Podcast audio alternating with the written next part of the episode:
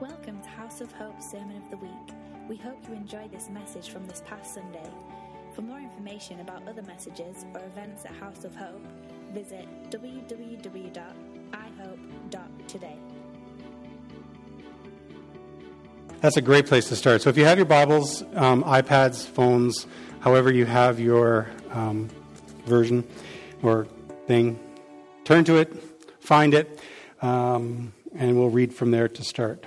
So, did I give you where we're going? No. Well, that's a good place. Yeah, open it up. It's good. Anywhere is good. It's just God can speak to you to anywhere. So, but I'm going to read from 1 John 4:18.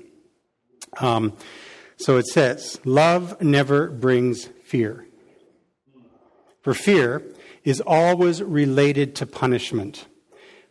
But love's perfection drives the fear of punishment far from our hearts. Whoever walks constantly afraid of punishment has not reached love's perfection. Ooh, heavy. Not really. Love is, we, we are trying to build something in our personal lives where that love is the key to everything that we do. Love is not just the key because the key actually opens something. Love is so immersed in us. It, love is so uh, what's the word? We become that which we are desiring. Love.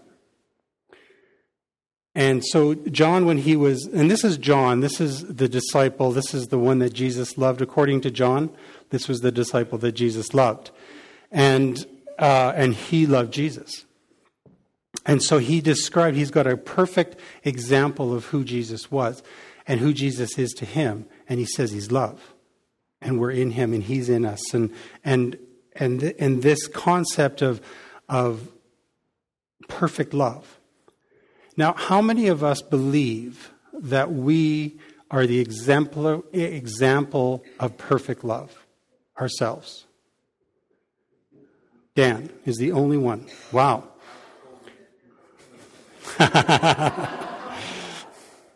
That's interesting you should say that We'll get to that later. Not Dan, but anyway. One of the one of the the spiritual ramifications of what we fight, one of the things that Jesus said is that we come against in this world is that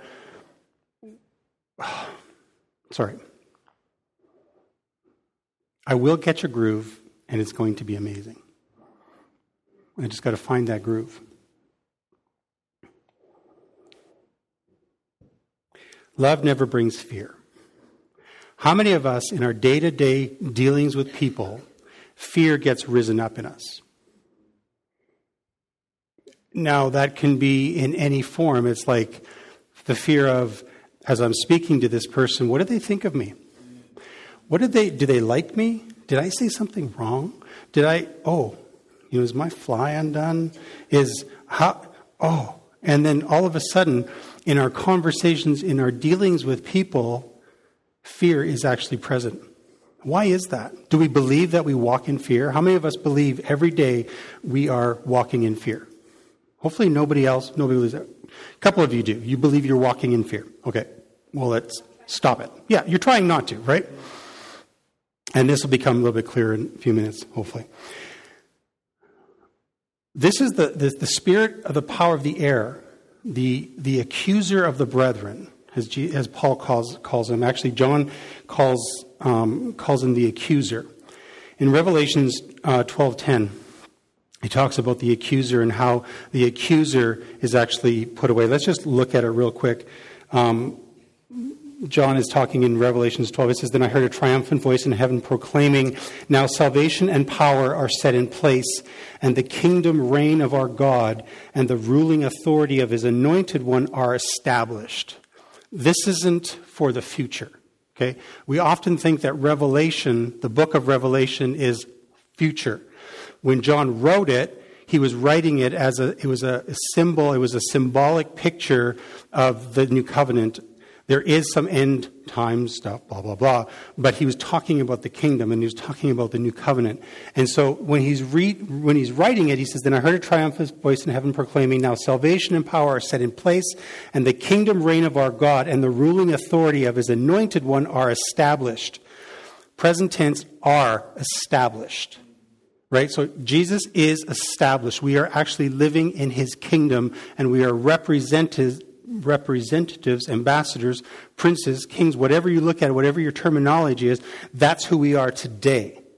For the accuser of our brothers and sisters who relentlessly accused them day and night before God has now been defeated, cast out once and for all.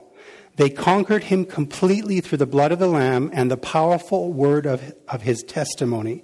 They triumphed because they did not love and cling to their own lives even when faced with death. Okay, so even though we have won, even though that we're living as as rulers, we're, we're reigning, we're co reigners with Christ, we're co laborers with Christ. Um, the enemy still, he has been defeated, but he's still active. All right? So Jesus says you are actually going to start warring against um, the prince of the power of the air. All right? So that is the accuser. That is the, the, the, the one who comes to who, who comes to bring fear. He comes to release judgment. He comes to release um, accusation against us. So what happens is we actually, if we're not aware of what is going on, we actually partner with the accuser and we cause all sorts of hell to happen to ourselves and to each other. Does that make sense? So, that is why oftentimes we end up walking in fear.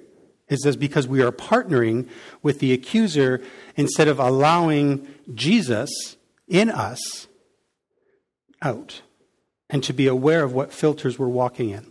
Now, maybe I'm not being clear enough. When we come to Christ, what happens? When we first are realizing that Jesus is real, that we actually want to follow him, that we believe that he is the Messiah, that he is the Christ, he's the one that we've been waiting for. When we came to him, what happened? Peace, okay? Looking for one specific word. I'm kind of setting up, Kathy. We're a new creation. So, what does that new creation mean? Joy, okay. We're different, okay. That's closer. Yep, yeah, we're different. Why are we different? We're new. what has to happen? What has to happen in our lives for us to move from, I believe, this close? That's good. What has to happen in our hearts in order for us to go from here to here? Repentance. Bingo! Whoa. There we go. Way to go, Shelley. So we actually have to repent. We have to repent. And what does repentance means? Change our minds. We actually, and then, and that becomes, becomes, and then that becomes an act of what the Bible says is called conversion right? To convert, right? Do we ever, we don't use these terms as much as we used to.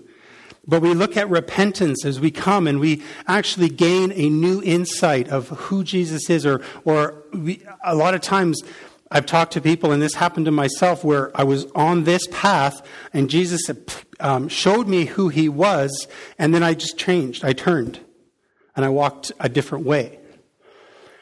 That's repentance.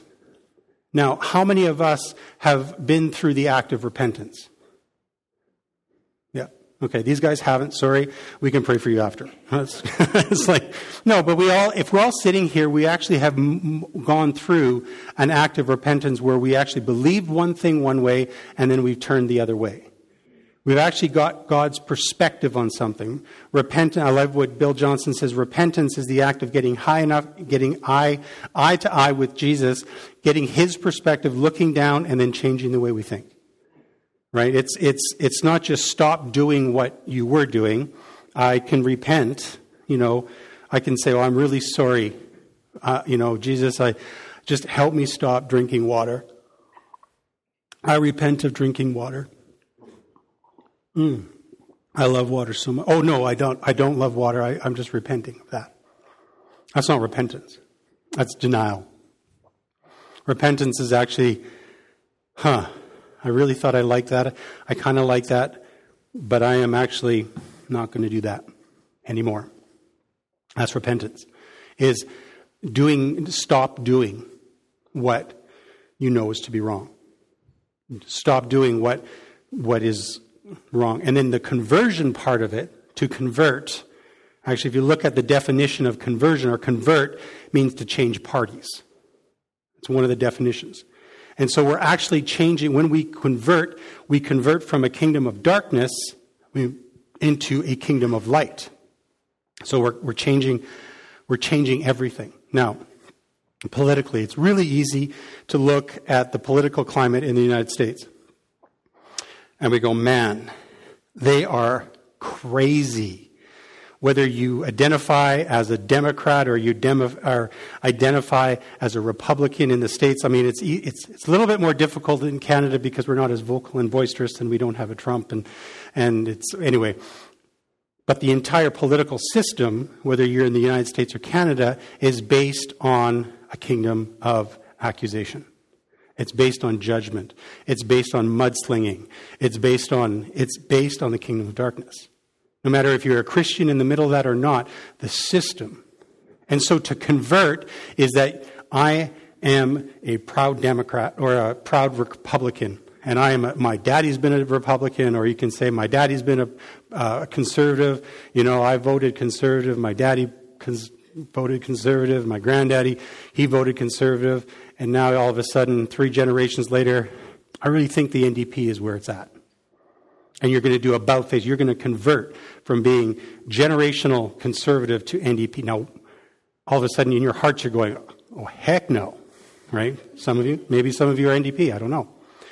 But it's the actual act of changing how you believe and changing and realizing that you were wrong and changing parties. So you're going from team accuser to team Jesus. You're going from the political party of the accuser to, to Jesus to the political party of Jesus. That's where that analogy just stops and breaks down. I'm not saying that Jesus is a political party. Just, just, just to be clear, I just like don't want anybody thinking, okay?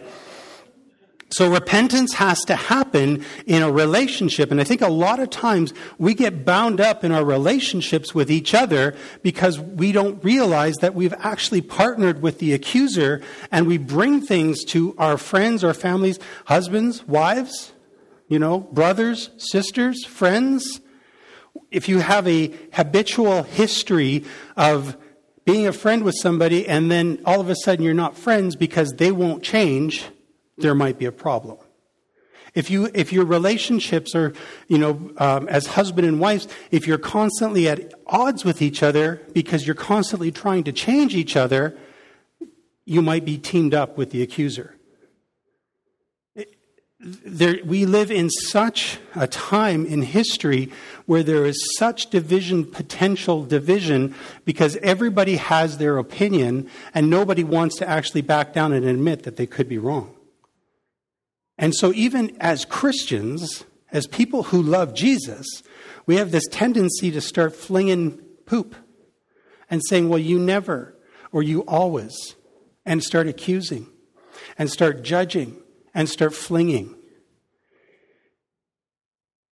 Acts 3 is an amazing picture of when, when they were establishing what it means to be Christians.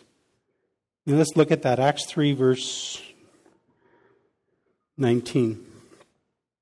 And Peter is preaching like all kinds of amazing heaven stuff is going on. There's supernatural stuff going on, and there's um, tongues being released, and, and there's there's healings going on, and, and, and it's, it's just an exciting time. And then Peter says, Now you must repent. Turn back to God. And then your sins will be removed, so that the times of refreshing will stream from the Lord's presence. And he will send you Jesus the Messiah, the chosen one for you. And, and then, for he must remain in heaven until the restoration of all things has taken place. So we're, we're waiting for Jesus to return. because we're in the middle of restoration. But the repentance has to happen. It's like that was the first thing. Now, I don't necessarily believe that repentance is a one time act. It, it, it's the one time act of us coming into the kingdom. It's the one time act of us starting our, our, our restoration process. But we almost have to do it daily in order for us to keep that happening. Now, how many of us husbands, let's just look at husbands, know that if we didn't repent to our wives, that means stop doing the things that ticks them off, it's not going to go well with us. Right? Wives, how many times do you actually have to repent to your husbands and stop doing the things that, that you know tick? I'm just using on one level, tick them off, right?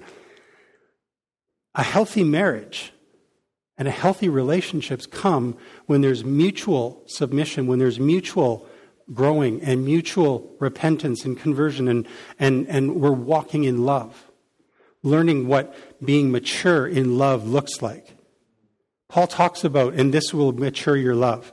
And this is how you know what mature love looks like. And then John says that there's no fear in love. Now, how many of us love to get into trouble?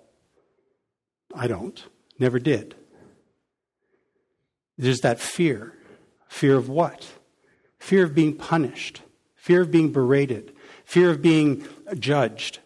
So we do something wrong. You know, it's like the, the, the words that every person hears. Oh, can I talk to you about something? You know, and as Christians, is like it's code for I'm going to kill you now.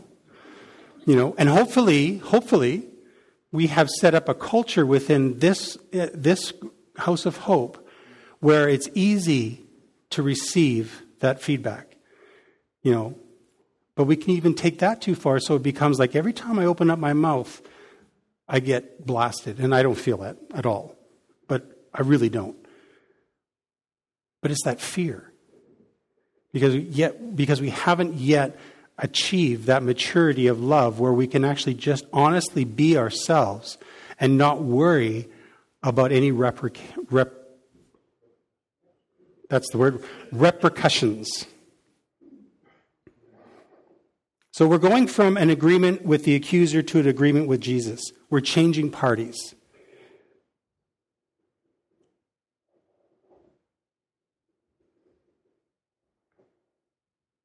So, as a, as, a, as a leader, as a leader of this place, I know that God is working in my heart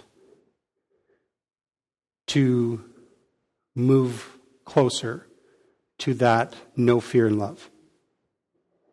I'm a lot farther along than I used to be, and yet I still have a tendency to wear filters on over my senses that will say, uh, I'm going to judge you, I'm going to accuse, or I'm going to, what's the other one? Judging, accusing. Let's just use those two. Punish. I never want you to think that if I'm going to talk to you that I want to punish you or my actions come across as punishment, you know, because of something that you've done. And I know that as, as I've led and, and as I've been in ministry now for 25, 26 years, um, that there's times where I know that if somebody does something that I don't agree with, I shut them down. I, I like, okay, that's great. You know what?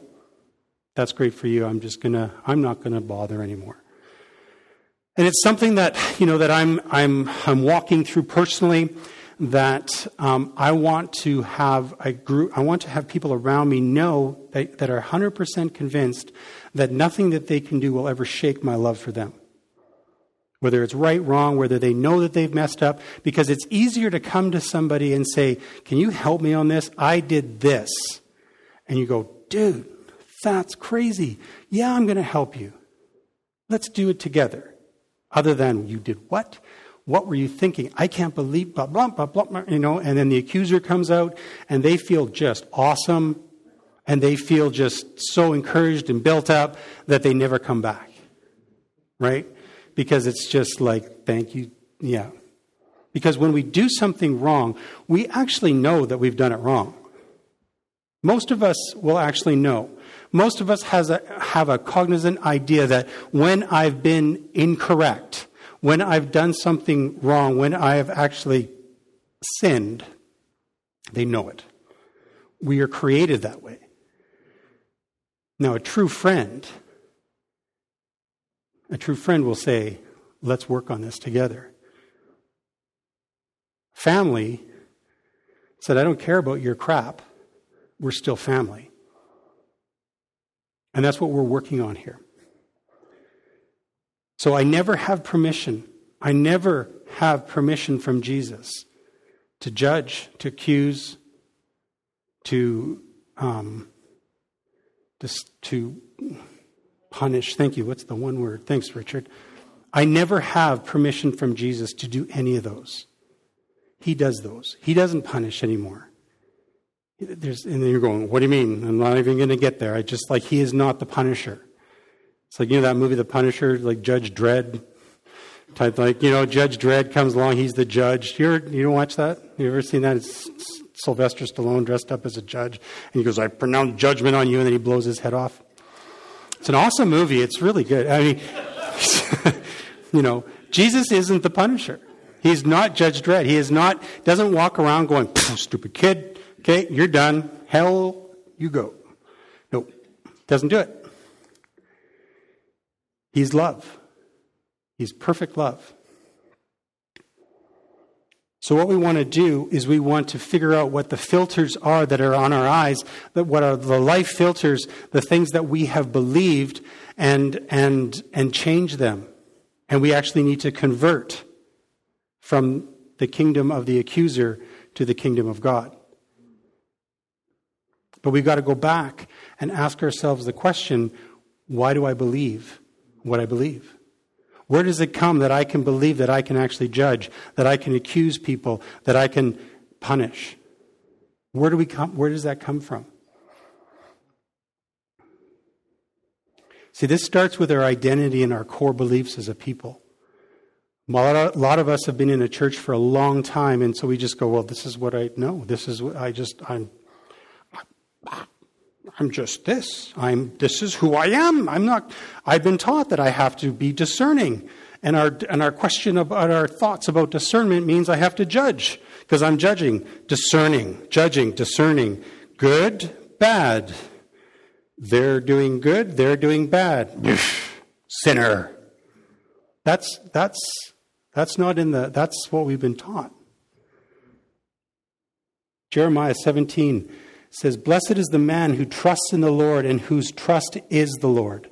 For he will be like a tree planted by the water that extends its roots by a stream, and will not fear when the heat comes, but its leaves will be green, and it will not be anxious in a year of drought, nor cease to yield fruit. That's like he's Jeremiah is talking. This is this is who we are. And then the next verse says, And the heart is more wicked than anything else and is desperately sick. Who can understand it? He's talking about old covenant stuff. Jeremiah, it's like this is how we live blessing, cursing. How do we know that? You know, I've had so many times, so many times, people come to me and say, How do I know the will of the Lord? Well, ask Him. Well, I can't trust myself because, you know, the heart is desperately wicked, and who can trust it? That is a root right there of where we get our beliefs from because we've been taught that our hearts are wicked. Well, our hearts aren't wicked if we're in Christ. We've had a conversion moment. We've had a moment of repentance where then all of a sudden in Ezekiel it says, I will, Ezekiel 26, moreover, I will give you a new heart and a new spirit within you, and I will remove the heart of stone from your flesh and, or from your flesh and give you a heart of flesh. Ezekiel was prophesying the new covenant. You couldn't have that into the old covenant. It's the new covenant that he was prophesying. So all of a sudden we come to Christ and our hard hearts are now flesh. There's been a conversion, a literal transformation. Paul talks about it being transformed by the renewing of our minds, and he's going to give us a new heart. Heart transplant, exactly. But we've limited ourselves because of our beliefs to say, well, the heart is wicked. So if my heart is wicked, your heart is wicked. And so you can't trust me and I can't trust you. And we're going to judge each other and we're going to walk with the accuser of the brethren. That's sick.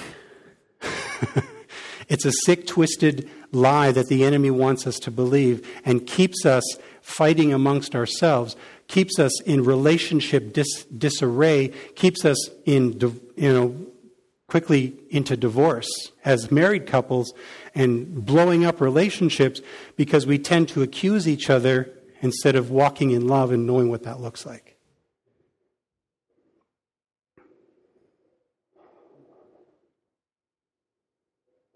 So, moving forward, we need to learn that when we come into situations with each other, that we have to move forward with a tender heart because we have a tender heart. Well, I don't have a tender heart. Well, are you in Christ?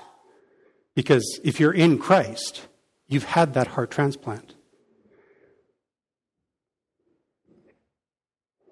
And that's where, you know, it's really hard when we're, we're, in, we're in situations, and like how many of us, when we're in conflict, our chief desire, our chief goal in that conflict is to see resolution?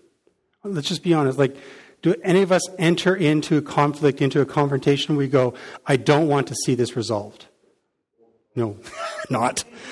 it's like, oh, yeah. No, our chief goal, like our, like I, I do quite a bit of marriage counseling within, um, not so much within House of Hope, but because everybody here marriages are, I've done a good job, right? Just kidding. Dan and Ashley, we still good for 10 o'clock on Tuesday? I'm just. no, I, no, but when we, when we enter into conflict, when we have conflict, we don't want to have hearts of stone with each other. Like, if I have a fight with Mike, I'm not going to go to Mike and go, you stupid, idiotic, blah, blah. And you're like, no, you're stupid. You're, and I'm like, feel good? Yeah, I feel great. And then, like, you know, we're, no, we go to each other and we go, you know, Holy Spirit, what's going on? And we invite the presence of the Lord to come and you go, I'm really sorry. I, I was an idiot. And I say that a lot sometimes. Not to Mike because we haven't had any conflict.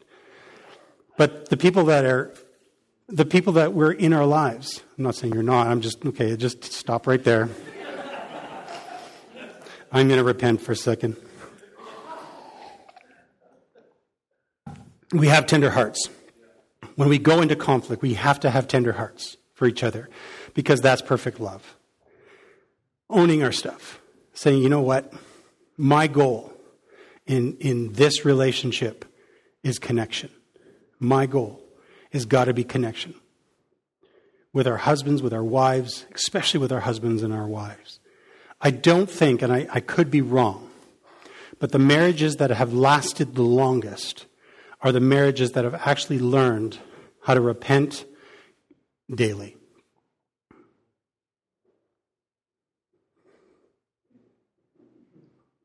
The lights just went off. That's freaky. Yeah. See, this is. Eh, Someone says, "Well, no, I, I, I have, I have constant. I'm constantly fighting. Like I got to have it my way. I, I'm constantly fighting that it's like this is who I am. But Paul says in Ephesians 5 8, it says, You were formerly darkness, but now you are light. You are light in the Lord, so walk as children of light. I want to declare to you this morning, you may know this, but I want to declare it again. You are light. You have been transformed. You have had a heart transplant you have a heart of flesh, and it is good. It's not desperately wicked, because that's the old you. You are light. I remember when I was a kid, I was probably six or seven, maybe eight years old. I was staying with my aunt on a farm, and she was sick of me being in the house all the time. This was the 70s, so we were outside a lot of the times anyway. She lived on a farm, and she gave me an axe. She said, seven or eight years old, an axe. So it actually was more like a hatchet. So it was about this big. It was just perfect for my little hands. And she says, Go out and play. and I was like, choo, choo, choo. So I found a spot in a field. It was like on the side of a grain field. And there was a single tree growing up. It was a poplar tree. It was probably about that big around. And I thought to myself, I've got an axe. I am going to build a teepee. I want to build a teepee. I didn't know that I had native roots, but something in me said a teepee. I'm like, great. So I went to the, it was about, I don't know how far, in my mind, it was not a long way away, so it probably was really close because you know how things change when you grow. So I went into the forest and I started cutting down poplar trees. And I don't know how long it took me, but what I did is I cut them down, stripped them, put them up around this one pole, and I made myself a little fort, you know, a little teepee. And I was very proud of myself. I didn't get in trouble. I didn't do anything wrong. It was just, I didn't cut myself, have all my appendages. And I remember sitting down, getting in, and, and looking up, being very proud of myself. And all of a sudden, I had the most agonizing pain in my thigh that I had ever enc- encountered at that point. So I stood up and I started dancing and I run into the house and I'm screaming in pain and I remember ripping my pants down and I look and there on the floor is a, is a wasp. It had crawled up my thigh and then bit me, stung me. And I remember thinking, oh my God, I'm going to become a wasp. Actually, I didn't. What did I want to do? I wanted to get it as far away from me as possible, so I killed the bugger and and and and got got my aunt to give me whatever it was. And but I never thought I was going to become a wasp because I'm a human being. And just because I get influenced by something externally doesn't make me that thing. So, because we are light, darkness cannot abide in us. Because we are influenced by darkness, doesn't mean that we become the darkness that we're influenced in. I remember another time I was playing on a tractor and I, I, I was younger, probably about six. I was at a babysitter's house and she had an old abandoned farm. And I was playing on this old tractor, doop a doop a doo, and she calls me. She says, "Jeff, come in. It's time for snacks or whatever, whatever." So I, okay, I jump down and I jump down, and all of a sudden there's pain shooting up my leg because I had stepped on a plank with a nail in it. Right? Oh, ah! I never once thought, "Oh my God, I'm a nail." You know, I wanted to remove it from my body. We're not, we don't become the thing that we're influencing us. So you say, like, no, my heart is desperately wicked. No, you are light. You are light. You're the righteousness of Christ. 2 Corinthians 5.21 says you are the righteousness, actually says of God. You, that the, of Jesus in you makes you righteous, makes you good, gives you the ability to now walk in love and not punishment. Walk in love and not fear. And not, you know, uh, Denny said something last week about anger. He says anger isn't a sin, it's, it's how, it, how what you do to it that causes it to be sin. So, myself, I'm declaring this morning, and I'm standing before you, and I'm saying that I refuse to partner with the, with the accuser. I refuse to partner with the accuser. I will never start with giving myself to permission to accuse you, to judge you, to punish you. I'm not going to be that to you. I'm not going to be that to my wife. I'm not going to be that to my kids. Will I get upset because they do things stupid? Maybe. Will I get upset maybe if you if you do things you come to me and you yeah, I've done this. Will I will, will I have moments of yeah yeah we all do, but we don't live in that. That's the whole point. We don't live in that I'm going to I'm going to judge you. See, Jesus is Jesus, the, the, the, the introduction to the new covenant was us understanding, or with, with them understanding what repentance conversion looked like. The new covenant works because of repentance. The new co- like they didn't have an opportunity in the old covenant to repent. They just did it or they would die. It was external process. It was external, you know, if you do this, you're cursed. If you walk away from God, you're cursed. If you, if you, if you break the commandments, you're cursed. You're, you're punished. The new covenant says if you repent and allow Jesus to give you that heart of flesh, this is the start. So the new covenant is, is, is repentance, which moves to reconciliation, then, then moves to restoration. That's a picture of the new covenant, and it has to happen every day of our lives. Because as soon as we repent, that's when the Lord says, okay, now I want you to go to that person and, and reconcile. But, but, but she, she did, uh, yes, Lord, I'm willing to repent. I'm willing to see reconciliation. And when reconciliation comes, um, restoration happens. So I see too many marriages and I see too many relationships break down in this process because one or both couples of the couple refuse to repent. Well, I tried, but it didn't work. I've, I've had people say, I have tried to repent. I've tried to actually forgive. I've tried to forgive him, but he's a jerk. I have good reason. I have really good reason to not to repent. No, you don't have a good reason. You just have a really, a really bad reason because you're just not willing. Ooh, ouch. So the new covenant, you know, this sorry, this new this process in the new covenant, repentance, reconciliation, restoration, this is what actually causes us to mature in love. This is the, the, the ultimate goal is then we walk, we have a fearless love life. We're not walking in fear. So 1 John 4 17, verse prior to 18, that's usually how it works. Hmm. A, by living in God, love has been brought to its full expression in us so that we may fearlessly face the day of judgment because all that Jesus now is so are we in this world. Perfect love, or sorry, love never brings fear, for fear is always related to punishment. But love's perfection drives the fear of punishment far from our hearts. Whoever walks constantly afraid of punishment has not reached love's perfection.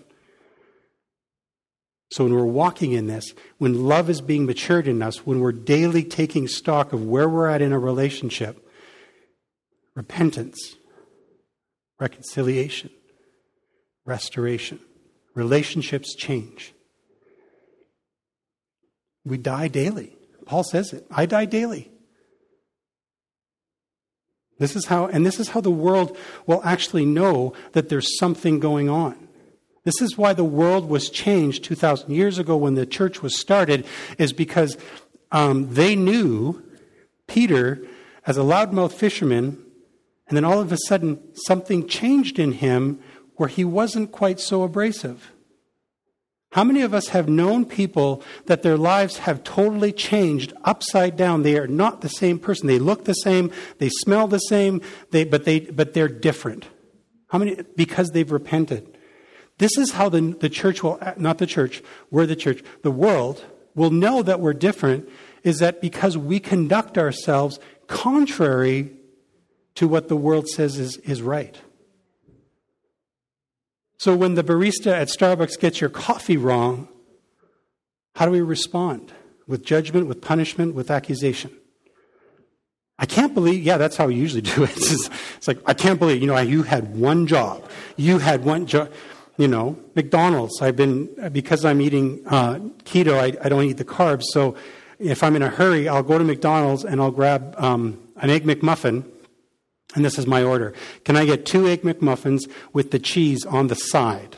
So then what I do is I just pull the buns off, put the cheese between the meat and the, and the cooked egg, and there you go. It's protein and it's, it's good. Do you think that they can get that right? I'm like, come on, guys. So it's these little things, right, that irritate you. How are we handling this? The world will know that we're different because of the love that we have for each other and we love we have for them. It's a test. But because we're light, the test can be really easy if we believe that we are light, not that we're darkness.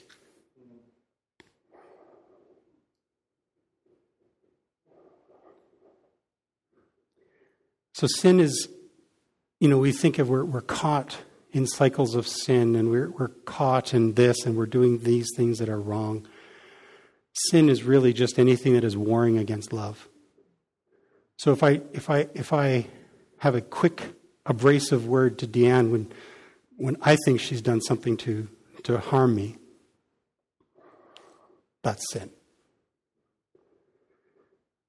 But if I say to her, hey, did, did, did you mean to? I just picked something up. Did, did you mean to say that that way? No, because I know my wife. After 25 years of marriage, I know that she's not going to do anything nine times out of ten. She is not going to do anything that is going to purposely tick me off. Right? That other one time is just because she's feeling feisty and a little bit sparky. Same with me, right? There's times in my, I'm like, I'm just going to watch. Bing, and she's like, right? She doesn't react like I do. I'm more like the dancing mannequin, right? She's the, she gives me a look. I'll say something and I know it's going to tick her off or hurt her, and she gives me a look. And the look is, you just hurt my heart. And I'm like, ooh, I'm sorry. Right? It's just, it's, it's just the way it is. So love, so, so sin is anything that wars against love. And that's the kingdom of the accuser, is because the accuser constantly comes against love.